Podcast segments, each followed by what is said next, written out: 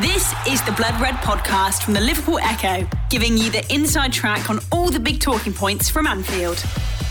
Hello and welcome to the Blood Red podcast, courtesy of the Liverpool Echo. I'm Guy Clark and we are here in Trattoria 51, all back together.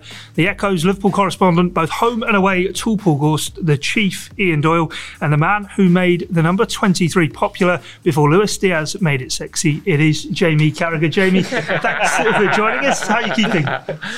Yeah, very well until you had that opener. Yeah, I was going a little star, but put me right in my place. Well, we're going to talk through, of course, events at Anfield. Liverpool not quite landing the Premier League title. We're going to look ahead to the week to come, the Champions League final, of course, in Paris, and plenty more besides. But, Gorsty, I'll throw over to you first. Atmosphere at Anfield, of course, Liverpool never were quite on pole position, but it felt, by the end, an opportunity gone.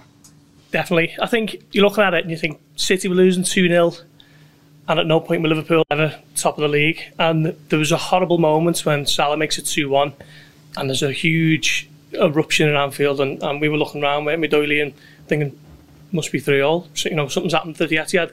You're on Twitter and you're refreshing it. You're waiting for someone at the Etihad to say it's 3-all and it never came. And you think, where did that start from? Was it in the Wolves end? Don't know, but... I mean, Liverpool have done all they can. They've got 92 points. They've only been beat twice all season. They've kept it going right until the very last whistle of the 38-game season. No one would have suggested that in January when Liverpool were looking up at an 11-point deficit, 14-point deficit. So you've just got to give full credit to them, really. I think they've collected 50 points from the last 54 on offer from the Brentford game in mid-January. So they've done absolutely everything they could, and they've just came up against a team who are... probably the best that the Premier League's ever seen. So, you know, fine margins and whatever else. And, you know, you'll have every confidence next season that Liverpool can go again. And maybe this time it could be theirs. But certainly no kind of regret or frustration at Anfield at full time, because I think everyone knew that this has been a special season and there's still obviously a big one to come. Yeah, Jamie, we were saying on Friday's podcast about how the atmosphere was going to be carnival, everyone was going to be happy, but you were making the point on commentary yesterday. I think you were probably the only person in Anfield who knew that it wasn't 3-3 at the Etihad and knew exactly what was going on when Gorsty said there that Salah had wheeled away, but by that stage probably too late. But as you made the point on commentary, the way in which it transpired, Liverpool going behind early and then City being in that position where they were losing, actually the atmosphere was different than what we probably all anticipated. Yeah, I always expected, no matter what the situation, there would be that sort of party atmosphere because of what we've won and what's to come. But I think the way the game sort of transpired, and I just didn't envisage that happening at Man City. Not that they could not lose the game or draw the game, but just the fact that what they went through when they had that Aguero moment, I didn't think a Pep Guardiola team would go through that moment. They have too much control in a game. It's not an end-to-end game or frantic, but it became that. And it's the hope that kills you, isn't it? You know. But actually, when it went 2-0, I actually felt worse in that I thought, if Liverpool don't win this game and City have a drop points, because when it went 2-0 after 70 minutes, I thought, they're not going to win this. Might get a draw, but obviously brilliant, credit to them coming back and winning it. But I was just so fearful of Liverpool not winning, and if we weren't going to win the league, I'm just so glad it was the fact that we won and not that we didn't win it, because then you could have said we threw it away or we lost it. I don't think at any stage you could say we threw the league away or we should have won the league. What we've done, as Paul's just mentioned, is brilliant to actually keep it going right to the wire, and that's credit to the players, but we drew too many games in the first half of the season. Yeah, definitely. And Doyle, I suppose when you look at it over the last week of the run-in, as it were, City have gone 2-0 down in both of their final two games, and Liverpool themselves, though, have made it harder for themselves, having to come from behind at first Southampton and then obviously yesterday at Wolves as well. I think it's 5 of the last 6 games Liverpool have conceded the first goal. You're going back to Villarreal in the Champions League, which I know is a different competition, but it just goes to show that, I mean, it's going to ask you, Cara, you've played in these last games of the season. Do they feel different? I mean, what's it like when you're preparing for them? Because you know, in the back of your mind, it is, you know, this is kind of the be-all and end-all, isn't it, of the campaign? Yeah, it is. And I think, you know, no matter what we say, for people outside, the season will be defined a little bit by the European Cup final, because people will, and I agree with this, I was just thinking about it myself, this Liverpool team should be disappointed if every season they go into right now, they don't win a league or a European, because they're that good. So they, even if they've won the Carabao Cup and the FA Cup, yeah, it's a very good season. But this makes it a really special season, this game at the weekend. And this team is that good that they shouldn't just be happy with two, you know, cup competitions. A lot of the teams I'd played in would be absolutely delighted to be in this situation. But this team's too good to rest on that. But when you mentioned about conceding the first goal, I mean, Liverpool have got the powers of recovery mentally. So I never feared when that early goal went in that Liverpool wouldn't win the game. But you don't want to be doing that too often towards the end of the season, because you could see signs in the second half yesterday where you just think, where are they going to get this energy from? And they always seem to find it. You know, they always seem to do something to win a game. But you don't want to be chasing a game. And I'm just thinking, you know, against Real Madrid, you think the first goal could be vital. And you don't want to be chasing, you know, a really good side on a big pitch, you know, late in the season with so many games in your legs. So that's something Liverpool have to sort of look at, and fingers crossed they don't concede the first goal. Did you feel, Jamie, sort of straight from the off yesterday that Liverpool felt maybe psychologically they needed to score the first goal on the afternoon, given how City so often score early goals? Because you mentioned the control there that City exert on games. Liverpool, and whether it's been Jürgen Klopp responding to the challenge that City have posed over his time at Liverpool, has begun to see his sides exert more and more control on games. But the first half yesterday, it was basketball rather than football at times. And do you think that was, they were sent out to really start fast to try and get their noses ahead, which obviously left them open at the back and then had to play even more open? Or kind of, what do you think you can legislate for how it was? I think they were sent out to play quick, because I noticed it before the Wolves' first goal, that was after, was it 3 minutes? Yeah. So the first couple of minutes of the game, I could see how quickly Trent and Robbo were taking throw-ins. As soon as they got it, it was like, get it back in. It was almost felt like the way we'd be in a European game, where you'd have the atmosphere. And also it could be because of the atmosphere, and it also could have been what you said there, where Jürgen Klopp said it'd be brilliant if we could get this, you know, an early goal and put pressure on Manchester City. I don't think the goal we conceded came because of any of that. It was just a centre-back not dealing with a long ball from a goal kick, really. But then it just went nuts. And I was just saying on commentary, there's so long to go. I was just fearing that it'd go 2-0. And then, yeah, I've got a mountain to climb. 1-0 down early in the game. You've still got 90 minutes, really, to turn it round. So I was confident we could still win the game. But watching the game, it felt like the first 15 minutes were the last 15 minutes of the game. Yeah. And it was just so end to end, but you couldn't stop it. I was sort of almost, you know, no one can hear me on the pitch, but I'm sort of saying they need to just relax, calm down. But they were getting a lot of chances, and every time they went forward, they looked like scoring. So it's hard then to put the brakes on, because every time you went forward, Diaz was putting balls across. It come to him, and you know there was things going on. I think Matip had a header, and every time Liverpool, that's what I said in commentary, every time Liverpool attack, you think they're going to score. But that was then leaving the back door open, and we were a little bit fortunate that we didn't concede a second at some stage. Yeah, what do you think obviously kind of happened in the second half then? Because certainly when they came out, it just seemed very different for Liverpool, whether they kind of had been checking on scores at half-time or what, obviously we're not sure, but they didn't seem to come out with that same purpose again. And I know Klopp often has changed that 4-2-4 at times this season, but when he did it against Wolves, and one of those two central midfielders is James Milner at the stage of his career. He is. That, again, just opened it right up, and it looked as though Wolves might get another. Yeah, well, I think that was the key, wasn't it? Bringing on Milner for Thiago, and obviously couldn't be helped, but Thiago was having a great game until, you know, he knocked that one out of play. He kind of overhit it for Trent, didn't he? And me and Doyle were joking on the way home yesterday, saying it was almost like he's misplaced the pass, and he's so disappointed with himself that he's got to walk off. Yeah, his pass completion isn't above 90%. Yeah, so, yeah.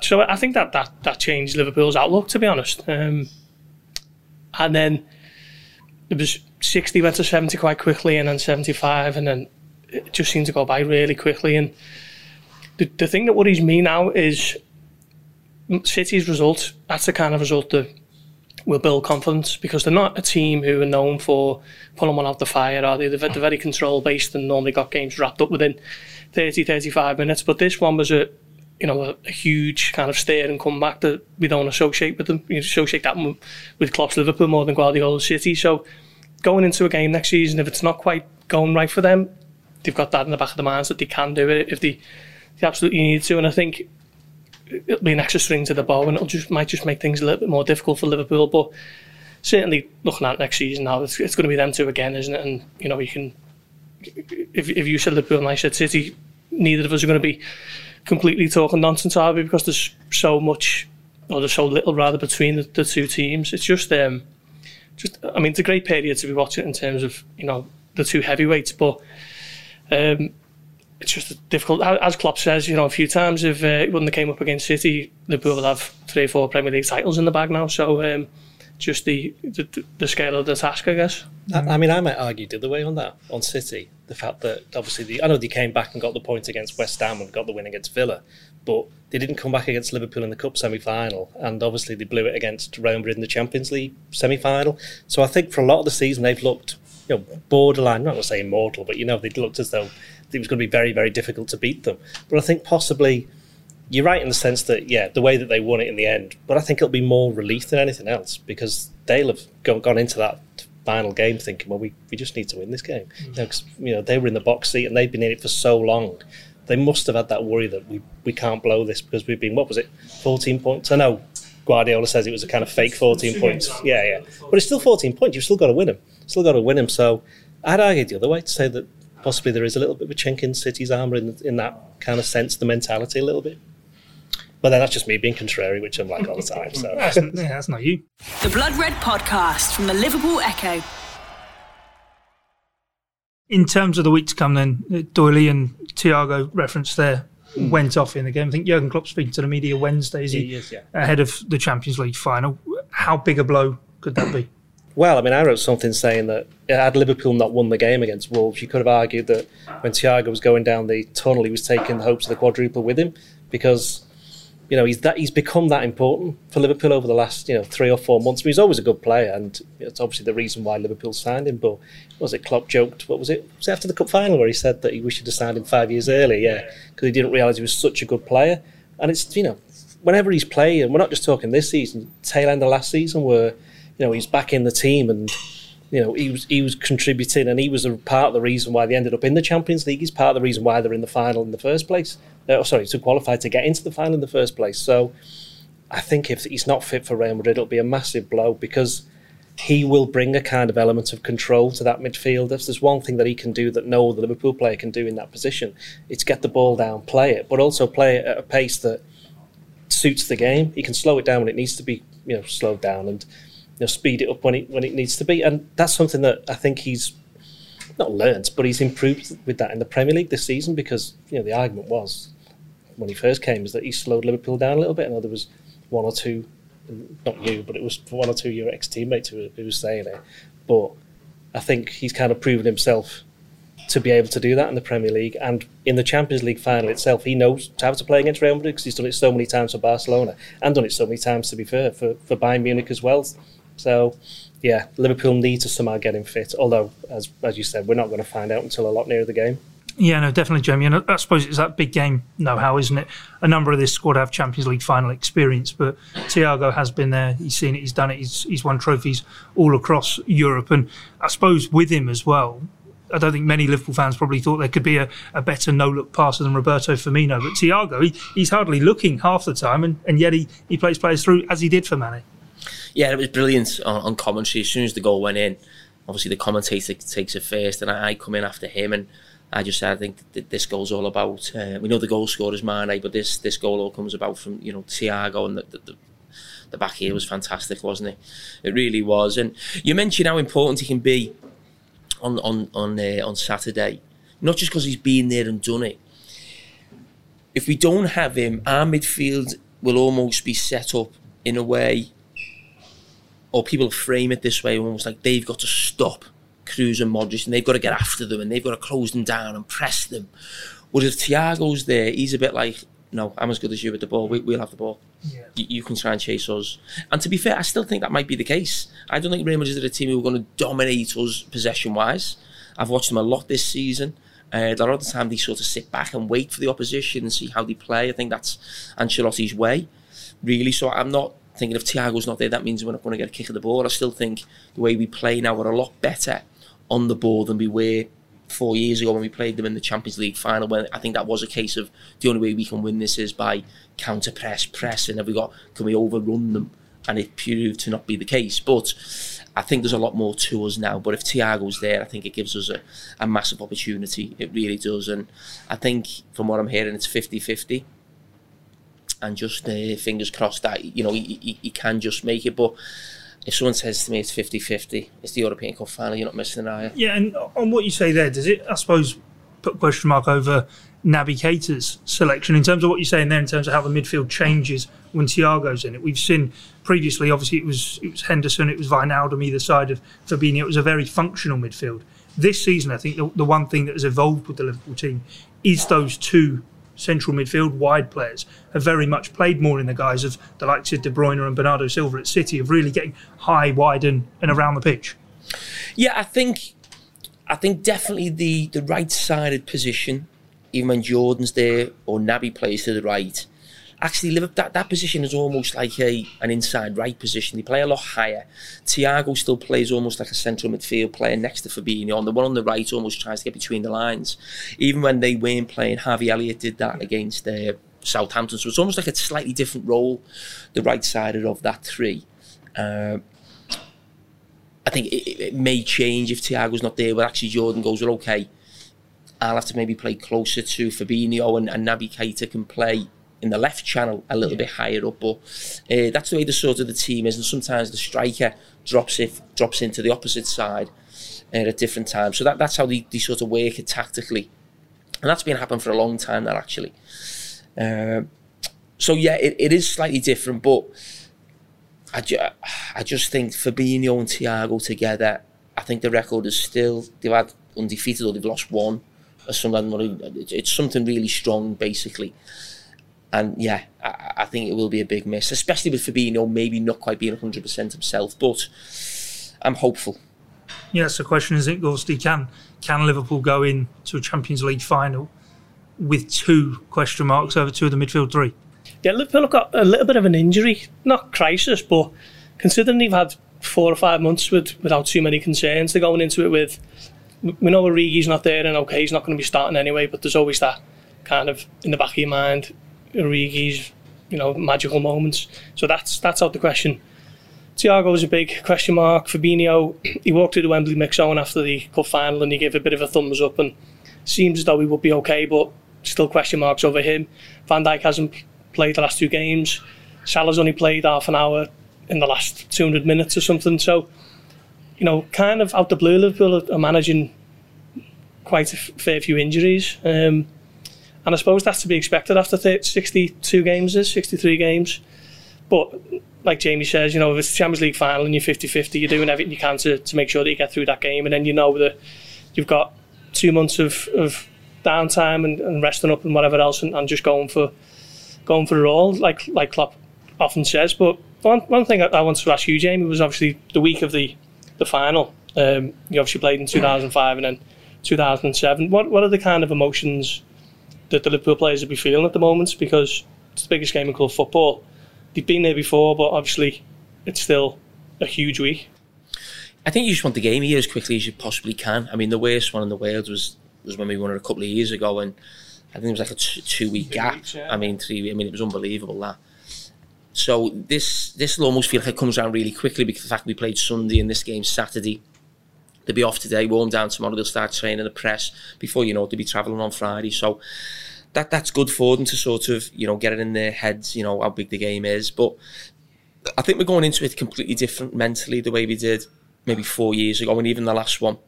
Because I think the last one that we went into as well, I don't think Jürgen Klopp had won a trophy at that stage. There was still that thing of, and it kept being that narrative of Jürgen hasn't won a final, or he's lost so many finals, going back. I think Madrid, they were just not pleased to be there, but it was a bit, you know, we're playing against Ronaldo, it's Kroos, Modric at the best. It was a bit like, probably the way we felt in 2005, even though we won, but it was a bit of, you know, these are legendary European footballers. We haven't done that. I think our team should feel, oh, we belong here, and we're better than you. I think Liverpool are better than Real Madrid, and I think if they have the best team on the pitch, they've got a great chance of winning the game. Doesn't mean they will, but psychologically, mentally, you'd almost should be going into it looking forward to it, really. Oh, yeah, I can't wait to get this game underway. On that psychological point, and going back to your own experience as well of 2001, of course, you guys won 3 trophies in that season. I think you played 64 games, maybe 63 this season. You played 63. I played 57. Yeah. I thought you'd do your own, mate. So 63 games in that season. There will be for Liverpool this season as well. But your kind of final week of that season, you had the cup final, you had the UEFA Cup, you had the final league game at Charlton, and obviously win by win kind of, I suppose, helped push you on each step of the way. The result and the way it's fallen on the final Premier League game of the season, do you think that's going to have any impact on this Liverpool team or not? Because, as I say, for you guys, it felt as though everything was fueling the next venture. I don't think it should affect them too much. They'll be disappointed. They'll feel exactly the same way the supporters felt yesterday in the stadium, and the way we all feel today, where we're almost trying to sort of kid ourselves on a little bit that, you know, we were never top of the league, or, you know, we did our job. And that's the way you have to look at it. But you just know, you know, it's the hope that kills you, that tune-up. But the players haven't been too aware. Yes, you hear the cheers, but you're not quite sure 100% what's going on. But it'd be much better to lose it like this than if Liverpool hadn't won the game. But you go back to our final week, and we were running on fumes in that last week, and we hung on.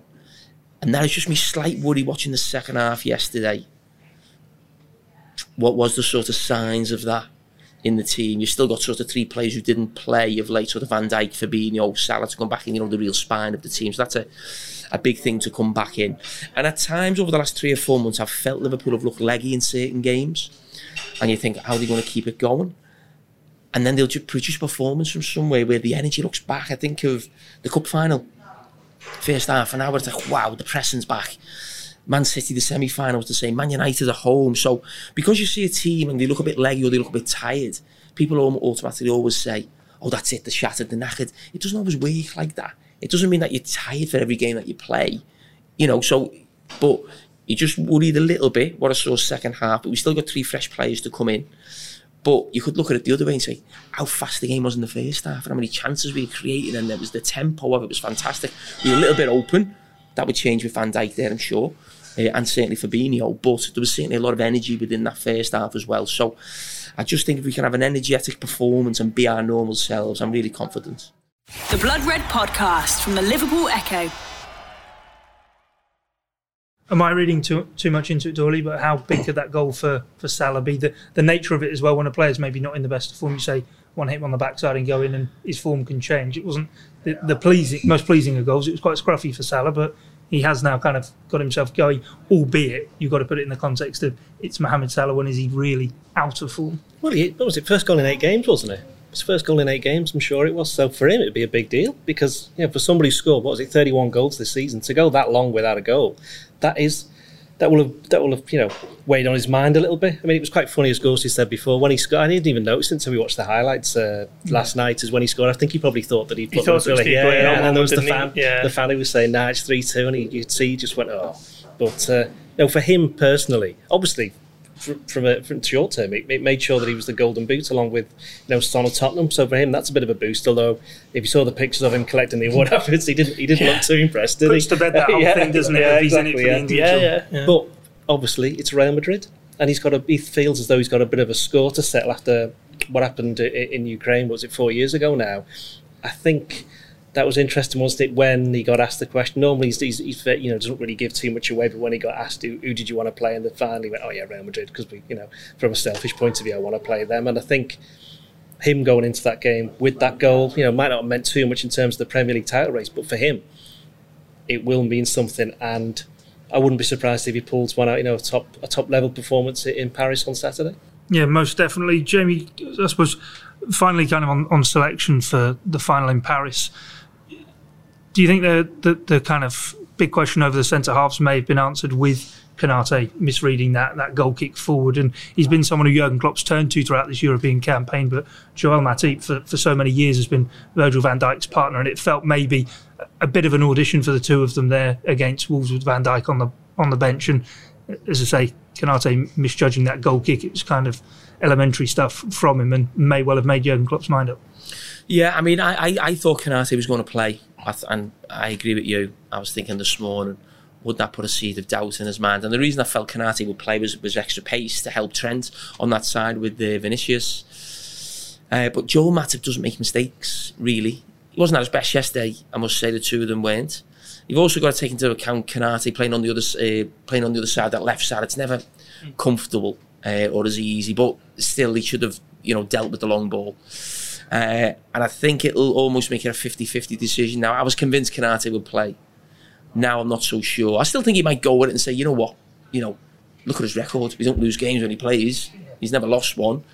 And, you know, he's made a mistake in the last game, but that extra pace, physicality, aerial ability, you know, set piece wise. I know Joel Matip gets goals as well, but he's a real monster in the box. And, you know, you'd really imagine him and Van Dijk going up for set pieces every time. And I'm not sure Real Madrid have really got players like that who could really cope with them. I don't think their centre-backs have got the physical profile. Yeah.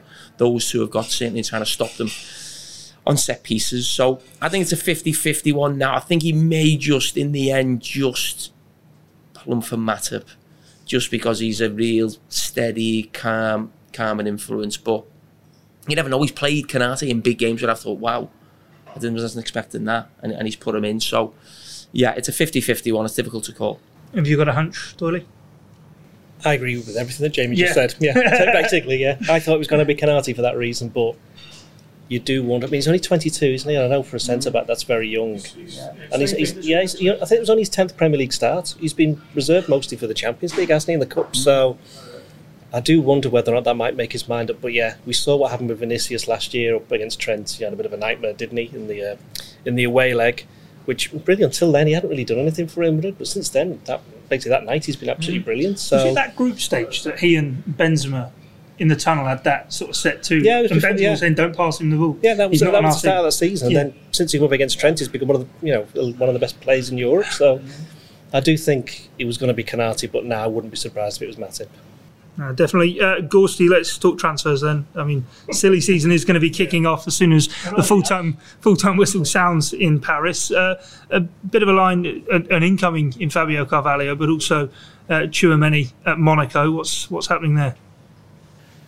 I mean, something me and Doyle heard a couple of weeks back now, wasn't it, that Liverpool were expecting him to move to Real Madrid. Doing a little bit of digging at full time yesterday, and that's still the noises that you're hearing.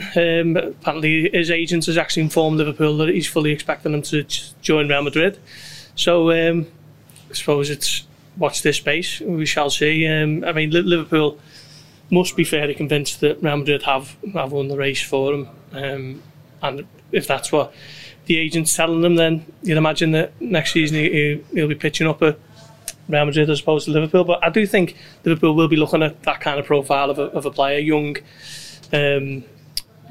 someone who's going to be in their midfield for 10 years. Jude Bellingham springs to mind, perfect example. He's only 18, 19 possibly.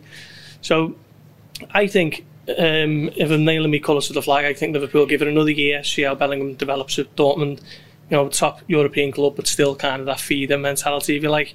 They just lost Haaland, so I can't see them looking to speak about losing Bellingham as well, but maybe next summer Liverpool look, I think he's about to turn 20, he'll be an England international still, won't he, so maybe he's going to be the one to come in and be in Liverpool's midfield for 10-15 years, but Tchouaméni, as of yesterday anyway, Liverpool's still expecting him to be a Real Madrid player later this summer. Does Fabio Carvalho sort of feed into that as well? You're sort of saying their young midfield profile obviously coming in. Well, it's interesting, Liverpool are looking at the homegrown quotas and the Milner's 36, is he? Henderson's in his 30s.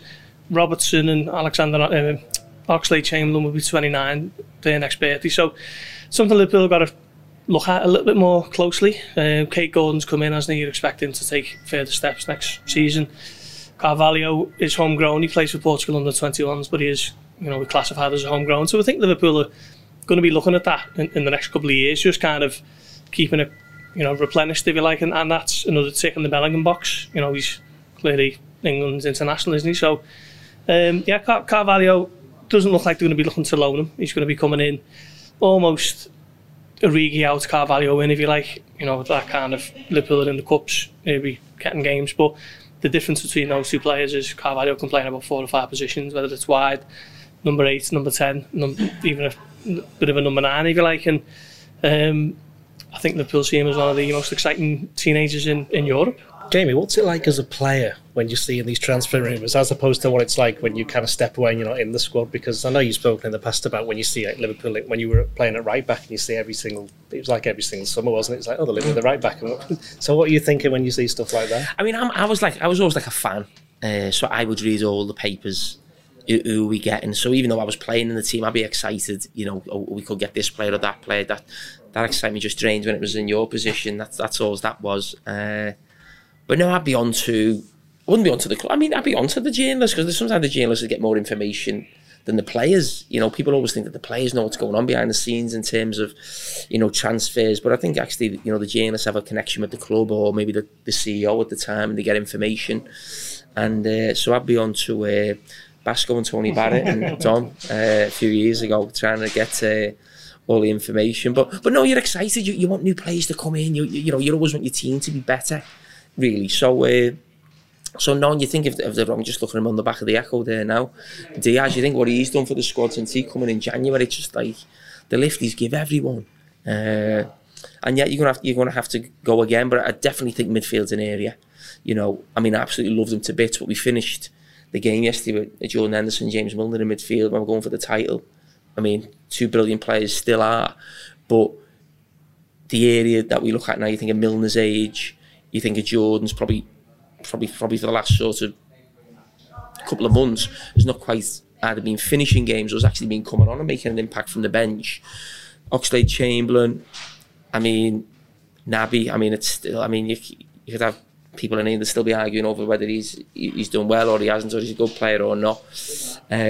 But there's definitely, I'd say, at least one, maybe two midfielders need to come in, because Thiago, even though he's been in a great run of form, he is a player who you're never quite sure if there's an injury around the corner, you know. So I think, well, maybe it would be two. You think maybe an established one, and Carvalho's more of a younger one. Yeah. He looks like more of an attacking midfield player, doesn't he? So maybe that's what it will be, you know, an established one and Carvalho to come in as well. But what do you make of Keita then? Because I reckon we spent about 25% of this podcast every single week talking about him, and we can't. But what I would say is, when was the last time you had a bad game?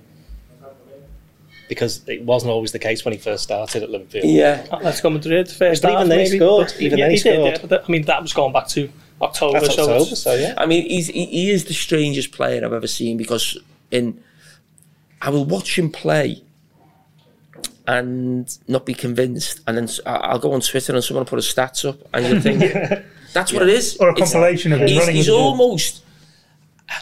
He ticks the boxes for all that sort of. If you're crunching the numbers, and I know obviously we do that on the TV, I know that's how Liverpool look at players. I get all that, but no one can convince me that Keita's been a success for Liverpool. You know, he's done well. He's done okay. He's got a year to go. This club still haven't sort of given him that new contract. If everyone's fit, it's still a toss-up whether he's in the first 11. You know, so Jürgen Klopp has never really consistently picked him, besides maybe the first 3 or 4 months in a Liverpool shirt. And yeah, he's done well, but it's not what we thought we were getting. Yeah, I think you'll find your answer with Keita. If I said to you now, Liverpool are going to sell him for the price that they bought him for, which is 52 million, and I told you they were going to buy a new midfielder for 52 million, whoever it's going to be, would you stick or twist? I'll bring the new one in. Yeah. Yeah, but he's going to play in the Champions League final, though, isn't he? Oh, yeah. And listen, you know, probably the last 2 or 3 months has probably been the best time of his Liverpool career, because he stayed fit. And we always say about every player, he's unfortunate with injuries, and it is, no one wants to be injured. But if you've got a player who's injured a lot, it's not helping the team. So that's a black mark against them. Even if it's, you know, they're not deliberately being injured, but it's a negative against someone. You know, that's the greatest quality a footballer can have, is being available. That's what makes Van Dijk so great. He's there all your week in, week out. You know he's there. You know, and then when you have those sort of questions about certain players, you can never really fully sort of be confident, right? We can build a team around X, Y, or Z, because they don't play enough. The Blood Red podcast from the Liverpool Echo. In terms of this summer, then, and I mean, I imagine we could probably be here all night talking about this. This summer is fascinating, isn't it? In terms of the contract, rather than recruitment, the retention that Liverpool have to do. We mentioned there Keita's got a year to go. Oxlade-Chamberlain's got a year to go. We know about Mane and Salah as well. It's going to be huge. Some big decisions are going to need to be made, and I'm sure not all of them will be popular. No, I mean, I think Sadio Mane will sign. I'm convinced of that. I really believe that Mo Salah should sign. I think it'd be a really big mistake if he doesn't from him. I'm not saying that as a Liverpudlian. I'm saying that almost standing back, almost looking at it all, thinking, Mo, this club has been brilliant for you. You've been brilliant for us. You suit the Premier League. You suit Jürgen Klopp's style of play. And the longer this goes on, you don't want to start sort of losing the PR battle. The longer it goes to becoming a free transfer, the closer that screw's just getting turned with the supporters, how they view the situation. It'll go from maybe as it was 6 months ago, the club have got to give him what he wants, so they've got to, that'll slowly start to change. Yeah, Liverpool aren't going to do a PSG, are they? They've done to Killian Mbappe. No, and Mo's not been in his best form in the second half of the season, which doesn't help. Yeah. And Diaz has come in, and Mane's, you know, almost taken the shine off. They've almost been the second half of the season players, if you like. So those little things, and I'm not just saying as a Liverpoolian. I think he suits Liverpool. Klopp, at times the fast and furious. I don't think he's a player for a Barcelona or a Real Madrid. That's not to say he's not good enough. I don't think he's their type of player. I really don't. And I'll tell you why. Michael Owen went to Real Madrid, and he was at a stage of his career where he wasn't at the level that sort of Mo's at right now, or certainly at his prime. But Michael went there and scored a lot of goals. I think he got close to 20 goals, and he was a bit part player. But people over there just had no time for him. He'd scored in a Clasico, and it was a bit like, all he does is score. And you'd be like, well, that was Michael Owen. Yeah. Now, Mo, I know, gets lots of assists, but his game is built on goals and being direct and making runs in behind. It's not about getting on the ball. And you know the way Diaz is coming in, when he's in possession, you think, oh, he looks, you know, he's running at someone, and when he's on the ball and he makes his passes, you're always confident he's going to keep the ball. You're not like that with Salah or Mane, because they're so direct. They're always almost trying to run through a brick wall to get a goal. And even when they're dribbling, even though he scored some great dribbles, Mo, you're never quite sure what's going to happen, or if he knows, you know, you get that feeling. So I don't think he's their type of silky, on the eye, slower game. I think he really suits the Premier League and the way we play. And I think it'd be a big mistake for him to leave, I really do. If it's a money issue, okay, Liverpool will still be offering him a lot of money, but I think Mo Salah's that fit that if he signed a 4-year deal at Liverpool and he finished at 33, he could still go and do another 4 years. He could do what Ronaldo's doing in another league, where it was just about money, maybe, to, you know, just whatever he wanted to do. That's up to him, for his family in the future and his kids, I don't know.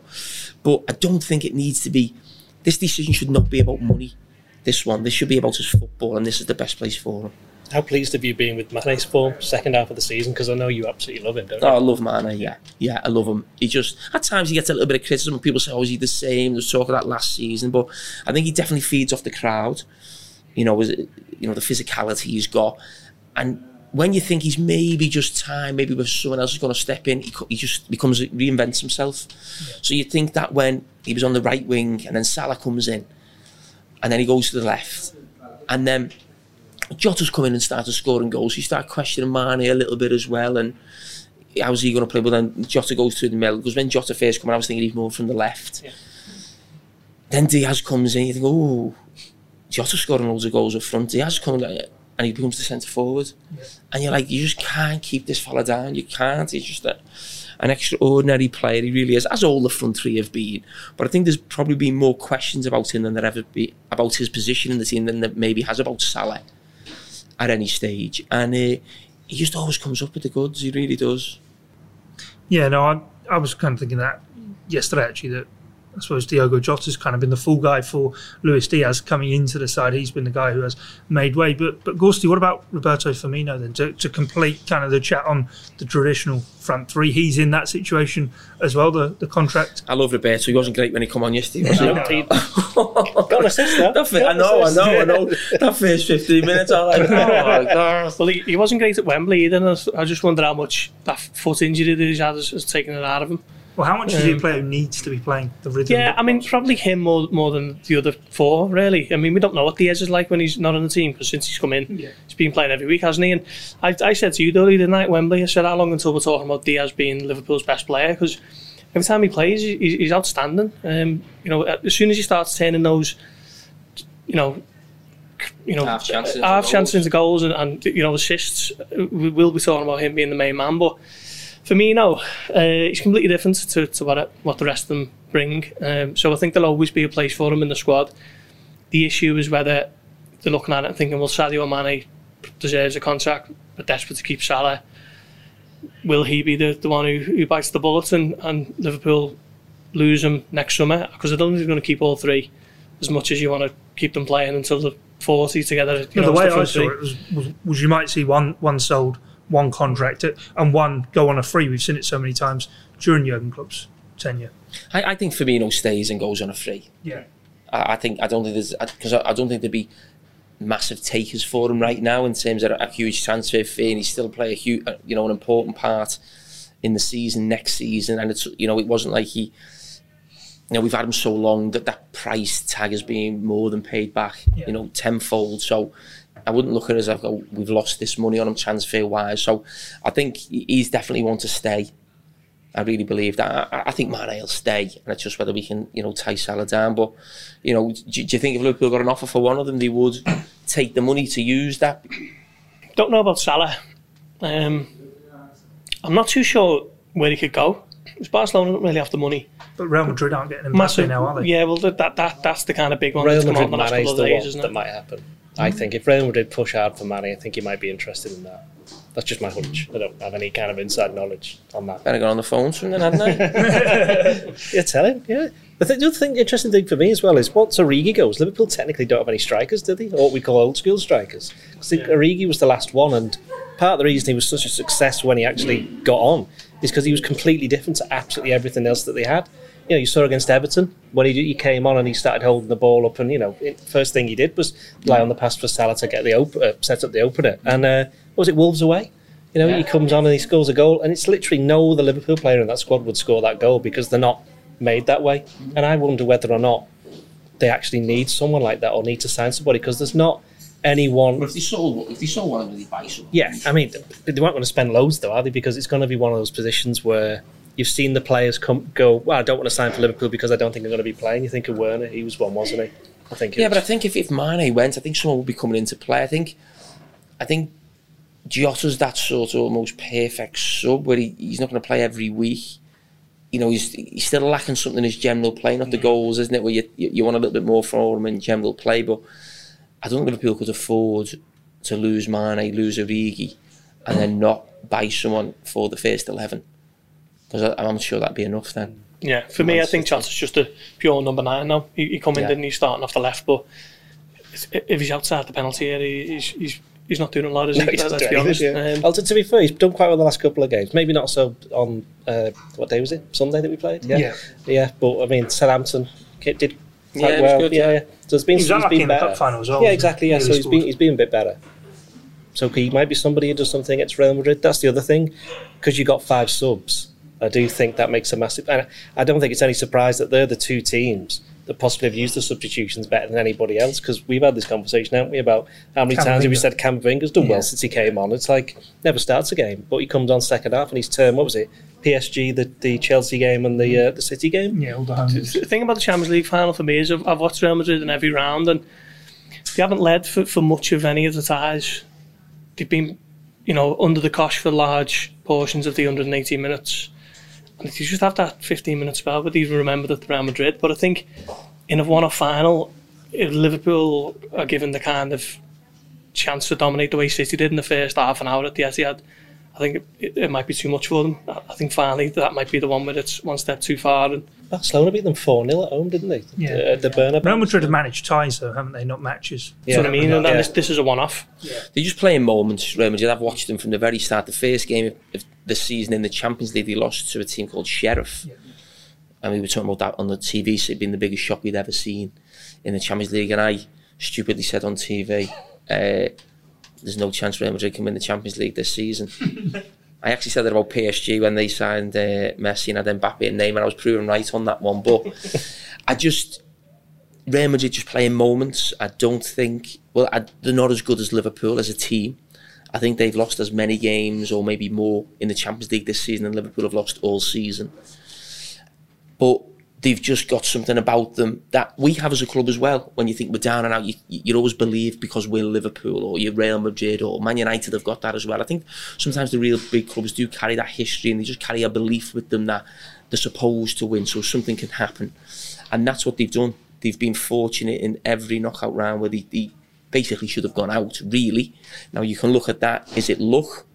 Or is it great team spirit? Or, you know, a connection with the players and the staff and the support? And because it's Real Madrid, you'd have to say maybe the latter. But I think if they perform how they have performed in a lot of the knockout rounds and we perform anywhere near our ability, we'll win. Right, great stuff. Before we wrap up, before we get turfed out, it's been nice to all actually be together. Yeah, and Jamie, great to stream out, doesn't it? Yeah, exactly. It feels weird actually seeing people in person. But before we go, a word on Divock Origi, of course. Before he goes, and actually, I do just want a word. I'll ask you each. What is Divock Origi in one word? Gorster, you've got the unenviable task of going first. Can I go first? You can go first. Everton. Gorster. Can I have three? Corner taken quickly. Okay. Ooh, that's a good one. Legend. Well, that is the best way to finish it here on the Blood Red podcast, coming from Trattoria 51 today. Thanks to Tony for having us, and it has been great to be here. Plenty of build-up coming across the Blood Red channel, as well as the Liverpool Echo throughout the course of the week. Jürgen Klopp will be speaking to the media on Wednesday. We'll have his press conference in full on the channel. But from myself, Guy Clark, Paul Gorst, Ian Doyle, and Liverpool legend Jamie Carragher, thanks for your time and your company. It's bye for now. You've been listening to the Blood Red podcast from the Liverpool Echo.